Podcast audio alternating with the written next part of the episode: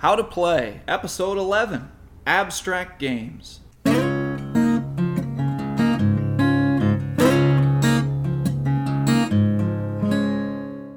Hello again, everyone, and welcome to the How to Play podcast. This is your host, Ryan Sturm, coming to you from Buffalo, New York. This episode was recorded on January 31st, 2010. So, welcome. If you haven't listened before, this podcast is about teaching and learning games.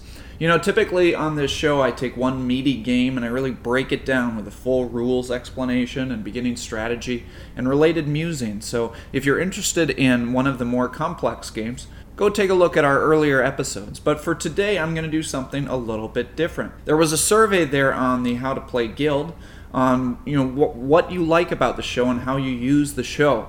One of the most popular responses was to find out about new games. Well, I've got a treat for you today. This episode is going to have five whole games. And the theme I'm using today is abstract games.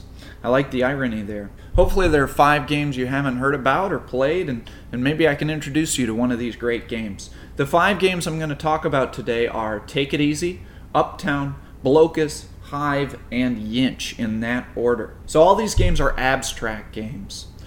Let's define abstract games just in case someone doesn't know what I'm talking about. Abstract means that the games aren't trying to be anything other than just a game.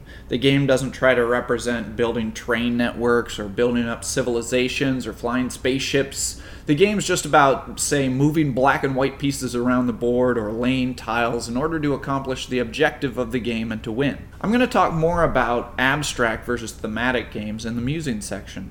And a lot of times these games will have a shorter playing time, and what's nice is they'll have just a few rules. They're easy to explain, but usually they're strategically very deep. And the more you play them, the more you get into that strategy.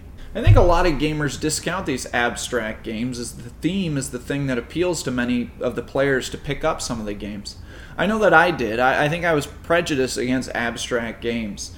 Uh, you know, I was thinking about my history of playing chess and checkers and being kind of bored by, you know, how unappealing, dry sort of they were compared to some of the other games I'd been playing.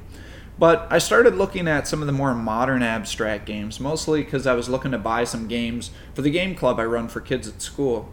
And when I started playing them, you know, I, I realized how great some of these new abstract games are. So I hope from this episode you'll be interested in checking out one or more of these games that I discussed today. So the structure for this show is a little bit different. We're not going to do a hook meat hamster. I'm going to try to wrap it all into one. When explaining a abstract game like this with very few rules, you don't need sort of the structured, regimented approach as much as I, I, use in the other episodes. You know, I'll try to keep the explanation as brief as possible, and I won't really get into strategy that much because in a lot of these abstracts, that's part of the fun of playing the game is you learn the strategy as you play. For each of the explanations, I'm going to tell you first what's in the box, then give you a basic idea what the game is about, then tell you how do you play, and then some footnotes about this game, maybe some related games, and other comments I have about the game. Then, after all the games have been discussed, in the musings, I'll have some short thoughts about abstract versus thematic games. First of all, as always, we need to get to a complexity rating. And this is the great news.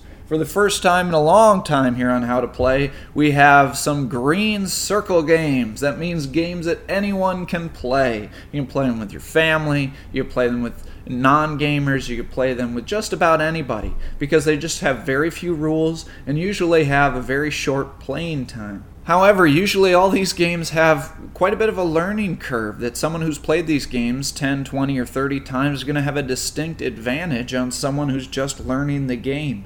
So, as we discussed earlier in an earlier episode, if you can, you really want to experience these games together with another player or with a group of players so that you can all get better at the game at the same time. All right, let's get to it with game number one Take It Easy.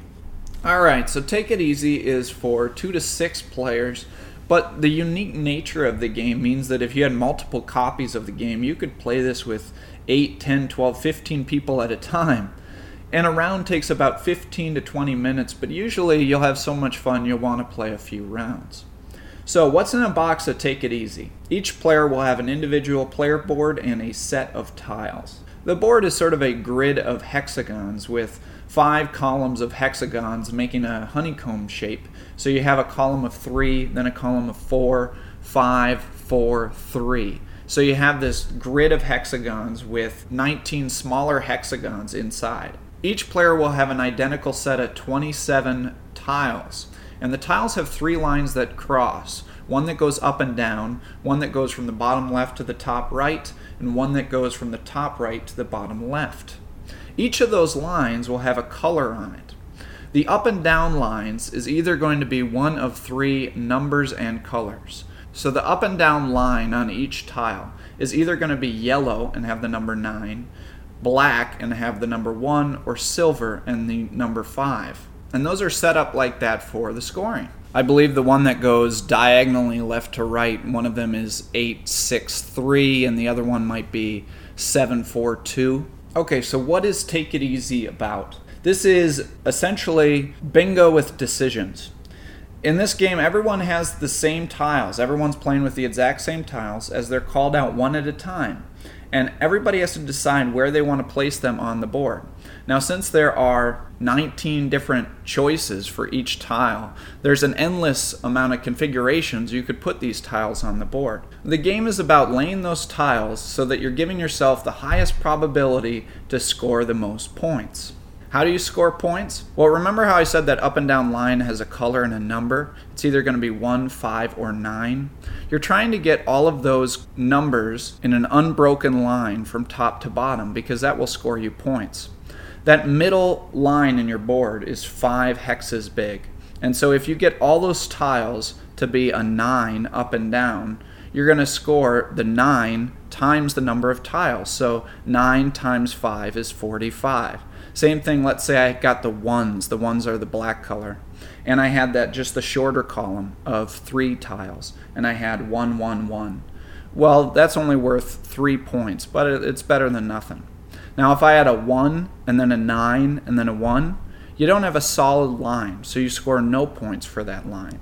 So the goal is to get as many of the colored lines complete as possible by the end of the game. And that would make it pretty easy. You know, you just try to get those nines in as many lines as possible. But of course, you have the other two side to side lines that you want to get connected as well. You know, some one of them has sevens and the other one has eights going the other direction. So you need to consider all three lines as you're choosing which of the 19 spots to place your tile one at a time as we go. So, how do you play Take It Easy? Well, the flow of play works like this. You'll have one person who's designated as the caller, and they'll take all their tiles and they'll randomize them and flip them face down. Everyone else will keep their tiles organized into nice stacks. One of the ways to organize it is, is to put all the tiles with a 1 in one pile, 5s in one pile, 9s in another pile. So the caller will randomly choose a tile, say 9, 7, 8 so everyone who's playing the game will find their 978 tile. So this is how everyone is using the exact same tiles. But eventually, for sure, people will place them different places on their board. So people will have made different choices to create this different board. And you see who was able to score the most points by the end. So once everyone has decided where to put that 978 tile, they put that down. And once it's down, you can't move it. And then the caller will pick up a new tile and you will continue until you fill up your whole board. Now remember there are 19 spaces on the board and you have 27 tiles. So you're only going to get to about two thirds of the tile, so you need to consider that as you're playing things on the board.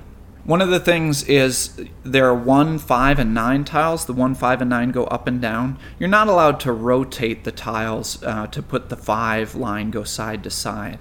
That would just make there be an infinite number of possibilities, and actually it makes it it's difficult enough as it is to decide where to put that tile to go. So you can't rotate it. The 1, 5, and 9 has to go up and down. And that's going to help you increase your odds of being able to make these solid lines going across the board.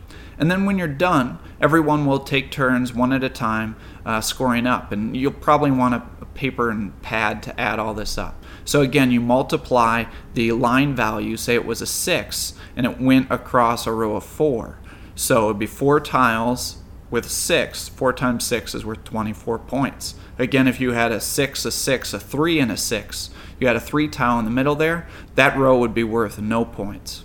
So usually everyone has at least four or so lines that score. Some people might have six or seven. And you calculate up the value of all that, and whoever has the highest score is the winner. Footnotes.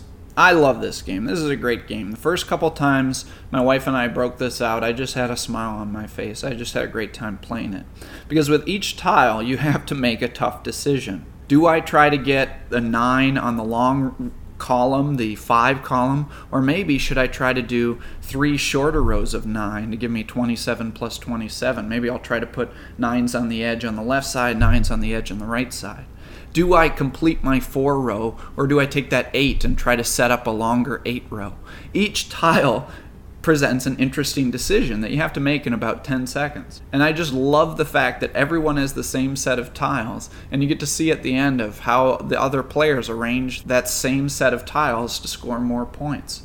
It's a brilliant game idea and you can play this with anybody. You can play it with large groups. The game itself, you buy one copy, it has six boards in it. Not a lot of games play with six, you know, so you can just break this out, play a round or two, maybe while you're waiting in between games or at a party or whatnot. I've considered picking up three more copies of the game and just playing it with my whole class because I love the mathematics that are involved in this game. You have the probability choices of how likely are certain things to happen. And then that final scoring is just a lot of math, great for those kids practicing those multiplication facts and then finally adding up, you know, 27 plus 45 plus 16 and whatnot. Also, those of you who are looking for a solitaire game, just something to do on your own, this is a perfect solitaire game. You can just play it by yourself, try to maximize your score, and try to go for a high score. For those who want even more to their game, there are variants included in the game. There's actually a sun and a moon on some of the different tiles, and so you can increase the complexity of the game by adding these sun and moon components, and that you're trying to get not only the colors to match up, but also the sun tiles and the moon tiles to make lines. I've found the basic game enjoyable enough as it is, but if you want it, it's there. And then there's the more advanced game for the uh, true brainiacs, and that's called Take It to the Limit. And basically, it takes Take It Easy and it giant sizes it. Now, instead of a 19 tile board, you have a 37 tile board with tiles that go from 1 to 12. There's like little bonus tiles, and it just kind of supersizes the game. Personally, I like the game the size it is you know it takes about 15 minutes to play around there's enough going on there as it is and for what you want it for you know just a casual game for non-gamers or family i think it's just perfect the way it is. But if you love the game and you want more then there is that option for take it to the limit. But that's it. That's take it easy. I hope you'll look into that one. Let's move on to game number two. Game number two is uptown. This is another tile laying game, and it will remind you of Sudoku puzzles because it's got this grid of 81 squares. It's best with four or five players, but you can play with two or three. And again, it plays in about 20 or 30 minutes. So, what will you see in the box of Uptown? Like I said, the board is a grid of 81 squares, and they're divided into three different categories there's rows named A to I. The top row is A, next B, and so on. So the rows are labeled with letters. The columns are l- labeled with numbers 1 to 9. The first column on the left side is column 1, 2, 3, 4, and so on. Then each cluster, I suppose, is called a symbol group. So the upper right squares have a picture of a dude with a tuxedo on and the nine squares in the middle of the grid have pictures of skyscrapers on them, etc. They have other ones like there's a saxophone group, there's a diamond ring group, there's a flapper lady, etc. So then each player gets a tile rack, and you have a set of colored tiles. In your set, you have 28 tiles. You have nine tiles with letters A to I, nine tiles with numbers 1 to 9, a set of the nine symbols, and a dollar sign, which is a wild. So, what is Uptown about? Well, in this game, you're trying to create your colored tiles into the fewest number of groups as you can. A group being tiles that are orthogonally adjacent to each other. But the tiles can only be placed in whatever row or area that it shows on the board. And since those rows are all over the board, in order to get all your tiles together there in a group can be very challenging and exciting. Now, you just don't get to pick any tile you want, you only get five tiles at a time. You have a rack, and at the beginning of the game, you pick up five and you put it in your rack. And on your turn, you place one of your tiles there of the five, and you choose a new one. So I might have the A tile, and I could take that A tile and put it on any square in the top row. And then I draw a new tile, fill my rack up to five, and that's my turn. Then maybe next turn I would have a five tile and I put that five in the column there, uh, maybe in the second row there, so that those two tiles were adjacent. I want to try to get those tiles to be adjacent as much as possible. So everyone plays one tile a turn in turn order, and that's pretty much the game. The object is to have the fewest groups. Now, eventually, other players will get in your way. Now, luckily, you are allowed to play over or capture other players' tiles. So let's say I have my B piece, and I can just put my B piece on top of the other players. I take their piece then and I put it in front of me. Now, the only rule to this is that you can't split their tiles into two groups. So, say for example, Plato is playing a game and Plato has three tiles together in a line. Aristotle comes in. Aristotle could capture the top tile or the bottom tile, but he couldn't capture the middle tile because that would be splitting his group from one group to two groups. Now, that rule can be kind of annoying, but you can also use it to your strategic advantage in the way you play tiles. You can play them so that you know people can't bust you up. And that's pretty much the whole game. You're going to play until you play all but only four of your tiles. So that's the hard part. You kind of have to get all over the board. But if you really have a couple loser tiles, you can just sit, th- sit on those and hope to never play those and the fewest groups wins. Usually, someone will have maybe two or three groups of tiles together. Remember, a group is orthogonally adjacent. If something is diagonally adjacent, it's considered a separate group. If there's a tie, and ties are pretty common since the winning score is usually like two or three, the tiebreaker is how many captured tiles the players have whoever has the fewest number of captured tiles wins in a tiebreaker situation. So that's a reason why you really want to limit the amount of tiles you're capturing from the other players. So that's Uptown. Play tiles on the board and try to have the fewest groups. Simple game, but a whole lot of fun. Footnotes on Uptown. This is a really fun game for four or five. Like I said, you can play it with two or three. Um, when you play with three, I think the board is a little bit too open. It's not quite as tight and fun as it is with four or five. If you play it with two, you each have to play with two colors, which is okay. It works pretty well. Sometimes following whose turn it is gets a little bit tricky. And then there's kind of an interesting rule actually is when you play with two, you can't capture your own pieces. So you need to be aware of that as you play the pieces. If you put one of your blue pieces down and you're also orange, you're never going to be able to go over that with orange. So in order to play both of these colors and stay out of each other's way is actually a challenge in its own right. Though you really, if you can, want to play this game with four. This is a wonderful, elegant little game. Right now, also, I think it's relatively cheap. You could pick it up online for 10 bucks, which is well worth uh, the, the enjoyment you're going to get from this game. So check it out. Game number three I'm going to talk about is Blokus. Blokus is a wonderful game, and what's surprising about it is here in America, you can get it pretty much anywhere.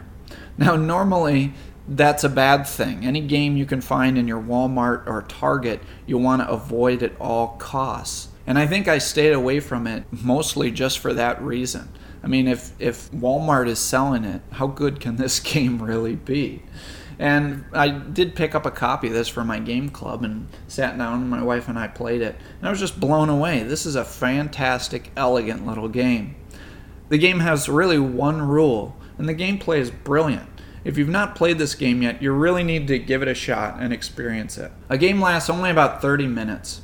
The only real downside about Blokus is you really want just four players to play the game. It works perfectly with four players exactly. So, what does Blokus look like? Inside the game, you're going to get this gray, sort of inset square grid board. It's 20 little squares on a side, 20 high, 20 long. So 400 squares. And everybody has this container of cool Tetris like pieces. They're kind of translucent and they're red, blue, yellow, and green. And the pieces are different formations of one to five little squares that are connected. For example, you might have five little squares in a long line, Or you might have four little squares in a long line and one square coming off the edge, sort of like a little L shape. Or maybe you have four squares in a 2 by 2 square shape. Or maybe you have three squares in a little L shape. And you even have one little bitty square piece. So, what is Blokus about? Well, this game's about getting as many of the pieces as you can on the board. Whoever has the fewest squares left in their pieces will win the game. For example, if you have a 5 piece and a 4 piece, your final score would be 9 squares. And whoever has the least amount of squares left on their pieces wins the game. So, how do you play Blokus?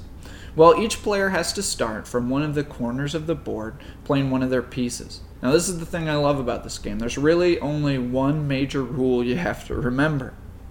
When you play a piece, you must play it in such a way that you only touch your colored pieces at the corners, or touch it so that it's diagonally adjacent to at least one of your other pieces. You may never touch any of your colored pieces orthogonally. Now, I just want to take a break here and express my love for the word orthogonally.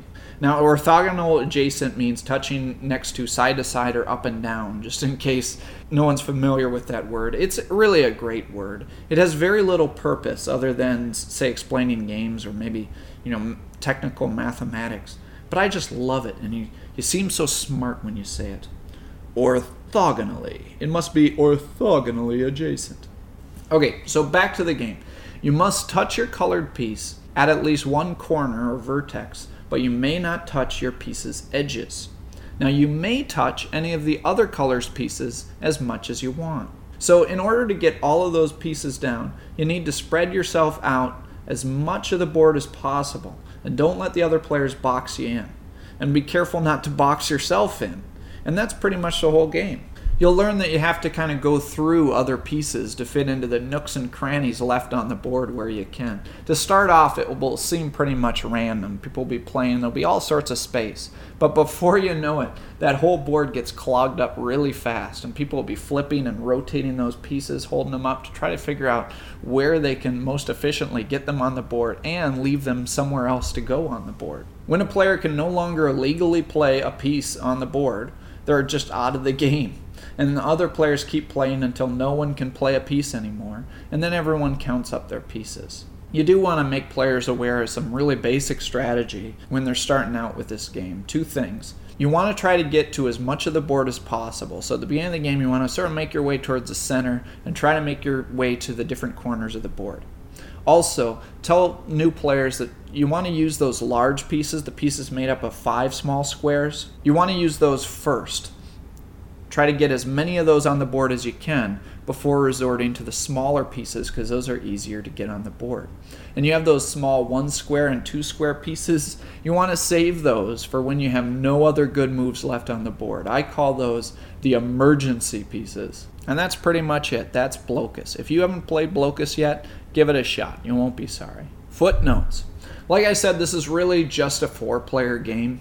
You can play it with three, but then you have to play with this dummy rule where players take turns playing the fourth color, so everybody plays a piece, and then one person will play one of the green pieces, and you'll you'll do that and so on, just to fill up the rest of the board. Because if you play with just three colors, the board is too big and it won't be quite as fun. You can play it with two using two different options.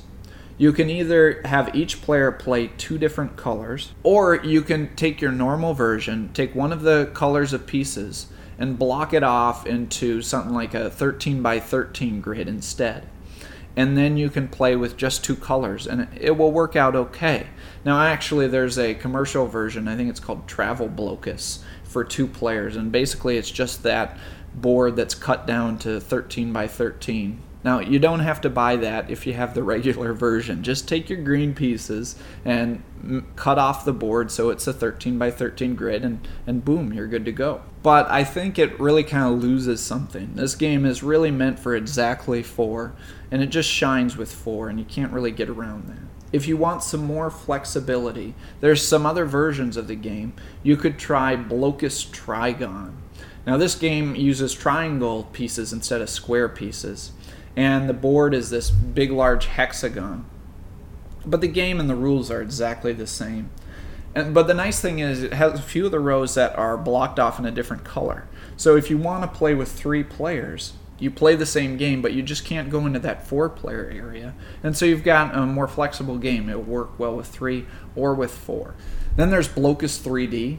And Blokus 3D was really another game called Rumis but I think they wanted to expand the franchise, so they took Rumis and they changed the name to Blokus 3D because you know that'll increase sales because Blokus was a real very popular game. But it's a little bit different. You have 3D shapes like almost blocks of your color, and there's a mat on where you can build up this block or tower or whatever you're trying to build. And for each square, there's a height limitation for how many squares high that you can build. When you place pieces on the board, you must touch your own pieces at least once. It doesn't have to be diagonally, it just has to touch your piece. And the goal of the game is you want to have your piece's color visible from the top. And whoever's pieces has the most pieces visible from a view from the top wins the game. It's a pretty neat game, but the blocks can be a bit fussy to put together, and there's this weird rule about you can't make holes, and sometimes they just don't stack like they should. Also, the height limit sometimes can be tough to remember because you actually cover that up as you place them on the board. It's not quite as elegant as just straight up Blokus, but it's a pretty neat game on its own right. So if you like Blokus, you might want to get Rumis or the same game, Blokus 3D. All right, so let's get to a two player game. Let's talk about Hive. Hive is a two player game, it takes about 30 minutes. In Hive, you get these great chunky white and black hexagons. They're made of this really nice tactile material, and they come in this attractive travel bag with you know the, the logo of the game on it. Each player has 14 of these pieces with different insects inset into the pieces. They're white and black, and, and the pieces have different colored insects in them. Each player has one queen bee, two spiders, two beetles, three crickets, and three ants. What is Hive about? Well, the object of the game is to surround your opponent's queen bee. How do you play the game? Well, on each turn, you'll either add a tile to the hive, the hive being the cluster of pieces that you're going to build together on the board by placing pieces adjacent to each other, or you're going to move a piece around the hive somewhere. To start, players need to start building the hive.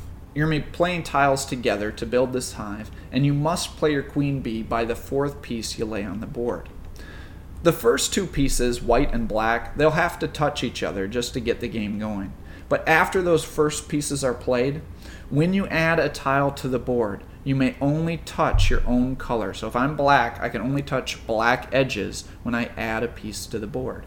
After you play your bee, then you have two options on your turn. You can add another piece to the board, remembering only to touch your color when you add that piece. Or now that you have your bee on the board, you're able to move one of the pieces in the hive to a different position. Now you have to follow a movement rule. Each insect, of course, moves in a little different way. There are five different pieces. Let's go over how they move. First of all, the ant.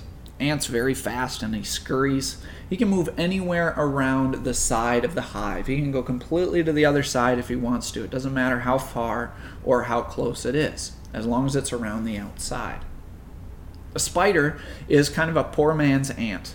He kind of does what the ant does, but he must move exactly three sides, either clockwise or counterclockwise around the hive. So you would have to count out one, two, three. Uh, you know, so he only has two different options. He's definitely a little more limited than the ant. Now the cricket's pretty neat. The cricket must jump over the hive. He can't move along the outside. He must jump over at least one piece. He might jump over three or four pieces, and he lands on the exact other side of where he jumped. Now, the beetle can move slowly around the hive. He can move one space on the outside. Or the neat thing about the beetle is he can climb on top of the hive. You can take him and put him on top of an adjacent piece.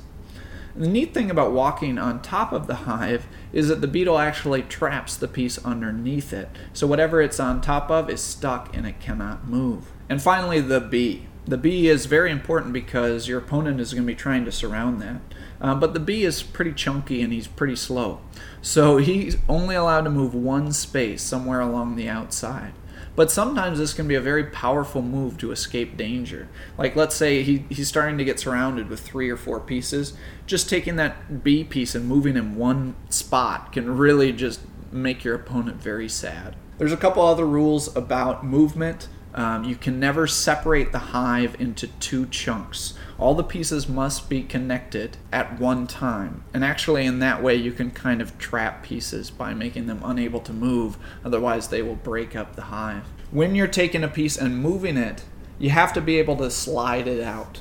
So some pieces can get trapped. Let's say you have an ant and there's five pieces around it he can't really get out of there without actually moving one of the other pieces out of the way. So if pieces get surrounded and you can't slide them out, they're unable to move. And that's about the whole game. Players on their turn is they're going to add a piece to the board or they're going to move a piece on the board. And they'll alternate turns doing that until one player wins by surrounding the opponent's bee. And keep in mind, it doesn't matter what colors are around the bee. It could be white or black. For example, it could be white's bee in there. It could be two of his pieces around and four of the black pieces around him. But the game is over. Black wins, white bee is surrounded. And that's Hive. Fun, original, exciting strategic game. Footnotes for Hive. This is a great game. It has a nice learning curve. When you play it more, you'll start to learn different openings You'll learn how to lock other pieces down, how to escape danger, different methods of attacking the opponent's queen bee. Uh, it's just a great game. There is an expansion to this game, uh, the Mosquito expansion. It's basically two tiles. And I haven't played with it. It seemed a little expensive for just the two tiles you get. Uh, but the mosquito, what he does is if he's next to a piece, he can move however a piece adjacent to it moves. Might add a little bit variety if you get tired of just the basic game.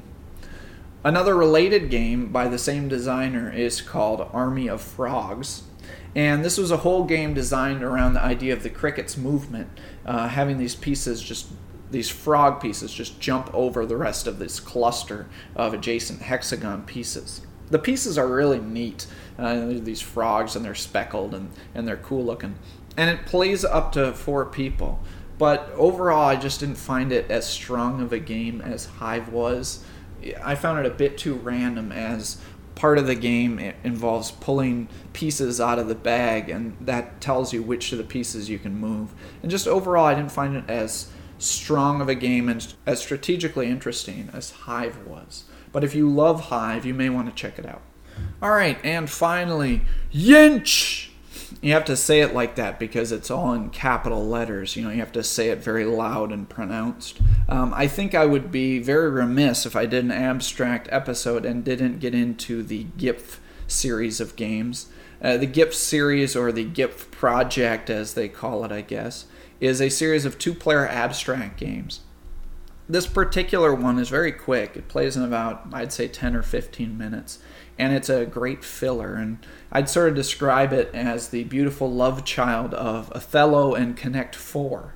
You know, it, but it's much deeper than either of those games. So what does YINSH look like? Well, you get this board. It's it's plain white, and it has a series of black lines on them at 60 degree angles. So what you end up with is all these lines with intersections on them, and from each intersection, you have six different directions you can go out of it. In the game, you have five black rings and five white rings. You also have these reversible circular marker pieces. They have blue borders, and then they're black on one side and white on the other side. And these circles fit perfectly inside the rings. So, what's YINSH about? Well, like I said, it kind of has a connect four element in that you're trying to get markers in a row. You want to get actually five of your white or black pieces in a row, depending on what color you're playing, of course. And if you do that three times before the other player, you win the game. So, how do you play this game? Well, to set up the game, first you have to take turns placing these rings onto the board. The rings are what allow you to put more of the circular counters onto the board, and so where they are is pretty important.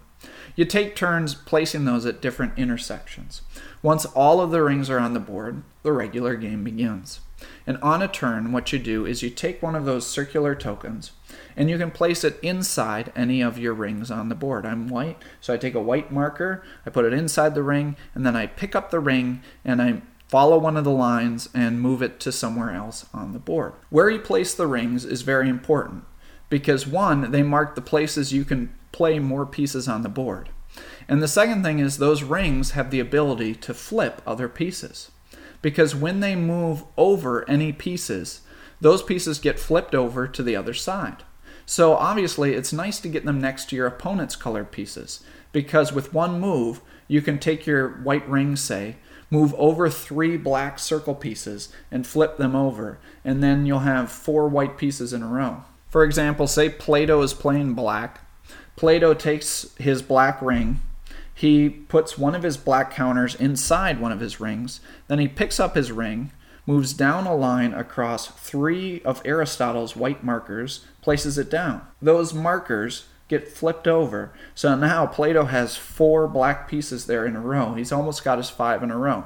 Aristotle will probably come and flip over some of those pieces back. But that's what you're trying to do. Get as many of your pieces colors face up on a turn as you can. You need to be aware that moving over your own colored pieces does flip them to the other side. So if Plato moves over some of his black pieces when he moves that ring, he's going to flip them over to white.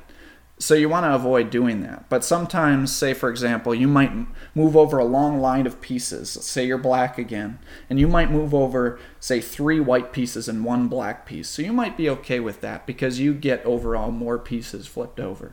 A couple rules about moving the rings. Rings can only move over the circular tokens. Rings cannot jump over rings. So in that way, you can sort of use the rings to block other players from moving in certain directions. Also, when you move your rings, you can move them as far as you want. But after you jump over some pieces or a group of pieces, you have to immediately stop at the end of the jump. So you're not allowed to double jump or move over some counters and then go two or three more spaces. You must come down right after the end of the jump. So let's say you manage to get five pieces or more in a row. Hooray! You're a third of the way towards victory. What do you do? You take those five pieces, or say there were six of them, you choose five of them to take off. You take five of your black pieces, pull them off the board. So that's good news because you're one third of the way towards winning, but there's bad news also. To mark that you scored one point is you have to take one of your five rings, your choice, and pull it off the board. There's three inset circles in the board on your side. You take one of those rings and you place it down in that inset circle. And that marks how close you are to winning. The score is basically 1 to 0. So you're ahead in the game, but now if you look at the board, your opponent has five rings to move around the board and manipulate things, and you only have four rings, so you're a little bit at a disadvantage. I just love this mechanic. I think it's brilliant. So as you get ahead, you get penalized a little bit for being closer to victory. So you continue the game in this way until someone gets five in a row three times and they win the game. Footnotes. All right, so that's YINSH, and I love YINSH. It's currently my favorite abstract game. I'll play it anytime. It's nice and quick, and every time it's it's very different. It's a very tactical game, but it also has some strategy to it as well. I think initially, though, what's interesting is I was always a little bit put off by the GIPF series um, or GIPF project you know, with its pretentious names and capital letters and these boxes with like lightning bolts on them and things. Um, but I, I'm really glad I gave this game a chance. It's it is my favorite abstract game. I hope you'll check it out. I liked it so much. I tried a couple of the other GIPF games. Unfortunately, I think I was a little less impressed with some of the other games in the series. Uh, I'll t- talk a little bit about those different games. GIPF itself is a strange one. You're trying to slide pieces onto a grid kind of like Connect 4, but you can add pieces to the grid from six different angles. And you're trying to get four of your pieces in a row, and then you get your pieces back. Because if you get all your pieces, you know, stuck on the board, then you're going to lose. You also capture pieces by having your opponent's pieces next to your group of four in a row. It's an okay game, but I didn't find it very intuitive. I also got ZÈRTZ, in ZÈRTZ, you have this large playing area of marble holders, and you're going to add these marbles to the board, and every time you do that, you're going to take some of the marble holders away. And then you're trying to capture marbles by being able to jump them. It's a little strange, and I, I just didn't get it and, and didn't find it very fun. I, maybe I need to play it a few more times, but Though I would recommend TZAAR. I got a chance to play that one once, and it was along the same kind of lines as YINSH. The rules were very simple and intuitive. It was easy to learn, but it seemed very deep. And the best way I guess I could describe it was is sort of an advanced version of checkers, I guess. Then there's the enticing proposition that you can combine games from the different series it advertises as part of the GIPF project. And that sounded really cool. It sounded like this really neat idea in theory. But then I figured out how it works. How it actually works is you get GIPF. You have to have GIPF and then some of the other games in the series. You play a regular game of GIPF and some of the pieces are called potentials. They have markings on them, which I think are actually pretty hard to read. For example, you might have a YINSH potential piece as you're playing the game GIPF. And those pieces have an ability to do something special in the game. All right, cool, my, my YINSH potential.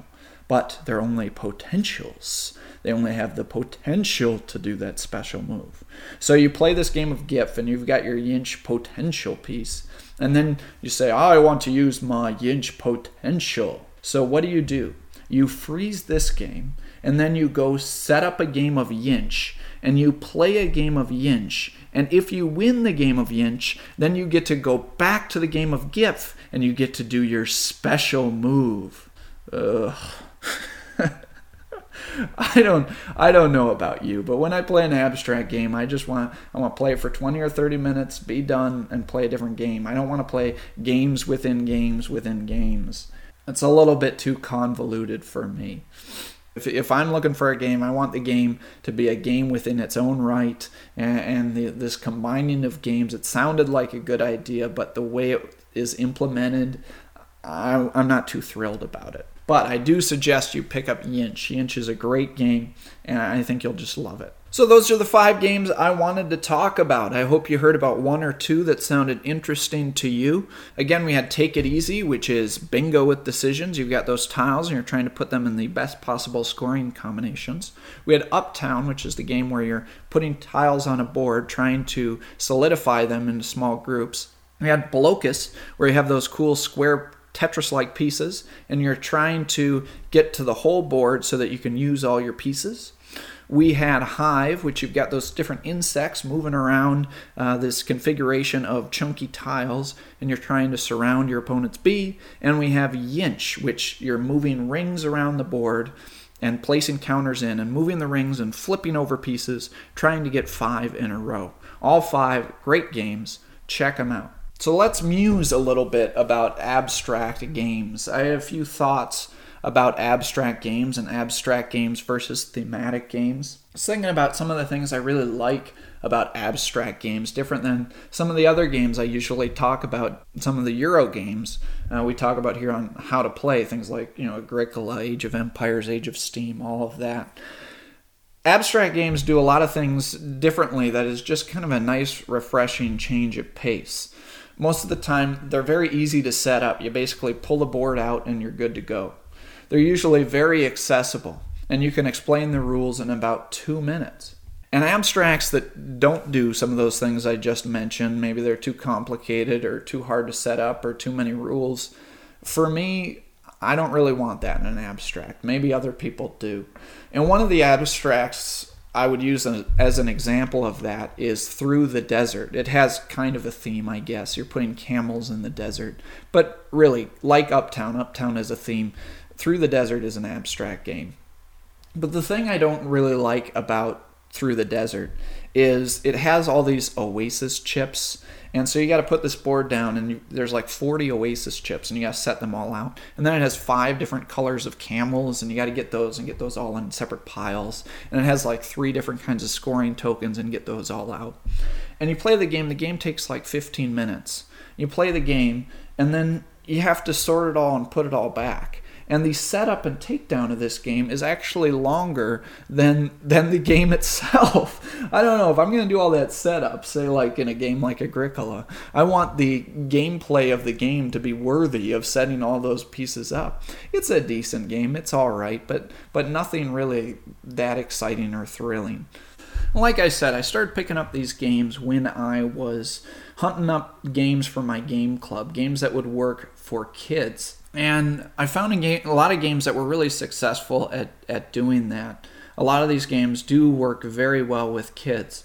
Although, you know, the funny thing is, just like with adults, sometimes games that are abstract games because they are abstract they just have you know pieces of squares or circles or white and black pieces on the cover it's hard to get kids really excited about playing them i think it's the, the same thing is true with adults you know with a Colosseum, you've got like a Roman knight on the cover, and there's some people that are going to be immediately attracted to that and want to start playing the game. There's very few people that are going to see you know, blue and red squares on a box and say, "Ooh, wow, let's try that." So you really have to just say, "This this is a really cool game. Let's give this a shot." You know, you kind of got to sell these abstract games. As a lot of times without the theme, they don't really sell themselves. And let's look at the other side of the coin. There's so many games out there with these great themes and, and illustrations, and the gameplay is just terrible. And if the gameplay is terrible, you can't really get caught up in the theme unless you know you already love the theme so much that you can just sort of ignore the brutal gameplay. You know, there's some games that really aren't as good as people make them out to be. They just simply like them because of the theme. Or they like them maybe more than the average person simply because of the theme. You know, I can think of quite a few games that I really like because uh, they are of a particular theme and maybe the gameplay isn't particularly that great. Some of the games I can think of off the top of my head Lord of the Rings, Game of Thrones, the World Cup game. You know, Lord of the Rings is this cooperative game. I don't I don't really like the cooperative element at all. It's sort of a one player game disguised as a multiplayer game. But the art on these boards and all the playing the different characters and going through from scene to scene in the game, I, I think is really fun as a person who loves that story. I look at Game of Thrones. This theme, I I just love Game of Thrones. It's my favorite book. I love the series. But this game has gotten me to appreciate a game that normally I wouldn't even touch because Game of Thrones is really basically a war game and it, it has a lot of diplomacy in it and it's four hours long and normally I would never want to play this game but since it's got the Lannisters and the Starks and I can be the Lannisters and try to take the Iron Throne because of, simply because of that I want to play that game.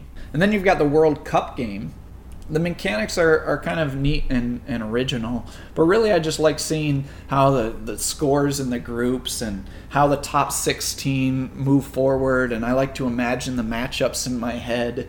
And the group stage is, is pretty fun. You're playing goals on the, in the different groups but then the, the different teams go to the round of 16 and the gameplay pretty much denigrates into essentially a series of coin flips Yet I still find it fun because it's World Cup and it's France versus Brazil or Germany versus China or whoever it might be. And, and I just play that out in my head and I think it's a lot more fun than maybe the gameplay actually warrants. I know there's a lot of other games like this people love because of their thematic nature or the storytelling element.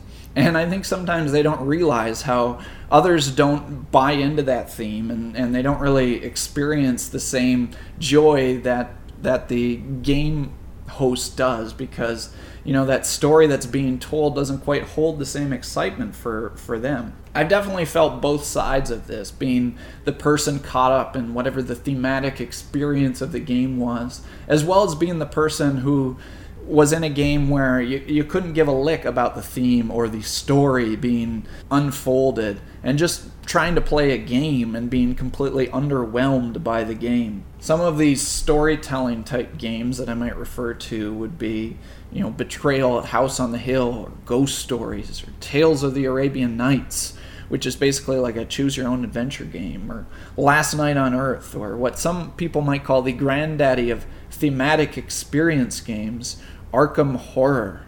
And you know, if you you get into that story about this giant monster chasing you around the board and collecting, you know, machine guns and things, and if if you buy into that, you can really have a great time. But if you don't and you're trying to play it as say a strategic game, I think you're definitely going to be disappointed. A lot of those games I just mentioned, they're more, I would say, experiences than they are actually games. Not that that is a bad thing, just depends on what you're looking for from your game. So, what actually is an abstract game? What differentiates an abstract game from a thematic game? Well, I've heard it argued from some that all games are actually abstract and that theme only exists as a way to remember rules. But I disagree. I think there definitely are thematic games. For me, a thematic game is a game in which the mechanics of the game are some, somehow tied together thematically. You know, look at Agricola. Many examples of thematic integration can be found in this game. You know, the way the breeding of the animals works, the growing of the corn, the family growth action you know, last episode I talked about Age of Empires and how those specialists are tied to thematically what those people would want to do. I think that's what makes theme. Having mechanics in the game that, that somehow are tied to something else. So, what makes a game abstract? Well, a game is abstract to me when if you remove the theme from the game, it would have no impact on your enjoyment of the game. For example, let's look at Uptown. In Uptown, for some reason, the designer decided to give it a theme of the Roaring Twenties. I don't know how he came up with that. I'm guessing he took all of the possible themes in the whole world, he, he threw them in a hat, pulled one out, and the Roaring Twenties came out. You know, if we change those Roaring Twenties symbols to shapes, the game wouldn't be any better or worse. I think the game would be exactly as fun. Or what if he pulled out something else? I don't know. Let's think of the stupidest thing we could think of. How about taxidermy? And all the symbols were different animal heads. Would that make the game any better or worse? Actually, I think that might be a little bit better. You know, you you could see it in your head of trying to connect your wall display of animals' heads on your Alaskan cabin. And yeah, I think that's way better. And the title, taxidermy or or mounted animal heads. Yes, yes, that would be far far better. I'm getting off track. The point is that a great abstract game the gameplay is so good, it doesn't even miss or need thematic integration or storytelling. Whereas a bad abstract game will just be plain boring, and there isn't even the failsafe of theme to save it or make it enjoyable to some people. Heck, a lot of times theme just masks how bad a game actually is. I mean, can you imagine some of these licensed mass market games and you took away the thematic tie in? Oof, that'd probably be the worst game imaginable. And then sometimes you get cases, for example, Agricola or Age of Empires or Age of Steam. And you get this marriage that is a beautiful combination of both theme and mechanics. But to be honest, doesn't theme make game design a little bit easier? I mean, I have to say, a person who can find a new way to move white and black pieces around a grid and have people fall in love with that game or maybe even dedicate their lives to that game, I mean, that has got to be genius. There's a reason some of these classics, chess, Go, backgammon, have been around for hundreds or thousands of years. These games are brilliant and immortal. What games will people be playing in another thousand years? It's hard to tell, but somehow I doubt that our progeny will be pushing around animeeples. Well, that about wraps it up for today. Thanks everybody for listening. I want to say a big thank you to everyone who has helped to support the show. We reached our goal of 100 guild members and so I, as a special treat, I am not going to grovel here for minutes upon minutes and just waste your time. I'm not going to tell you to go to Board Game Geek and join the guild. I'm not going to tell you to go to the website and donate money. I am not going to tell you to go to iTunes and write a review or rate the show. I'm not going to tell you to go to all your friends and convince them to listen to this fantastic show. I'm, I'm not going to do that because you've been so great in helping me to promote this show. So thank you so much. I think it's close enough that I could probably make an announcement for what episode number 12 is going to be. We did a fun little survey there at the Guild asking some questions about the show. And a lot of the poll is still there available if you want to go and vote. But one of those questions is going to close, and that is what's going to be the next episode. As of right now, we're about 12 hours away from the poll being closed. Over 30 people voted in the poll, and it looks like we're going to have Reef Encounter eke it out over Coliseum and La Città and a couple of others.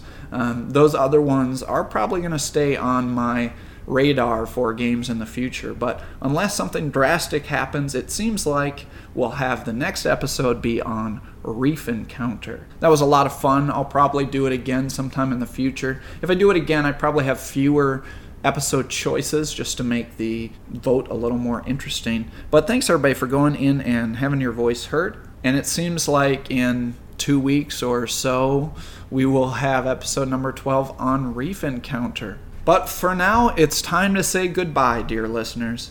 You know, this was supposed to be the short episode, and somehow we ended up still at about an hour. Well, I'll some some point I'll do a short episode. Thank you so much for listening. This has been Ryan Sturm for the How to Play podcast.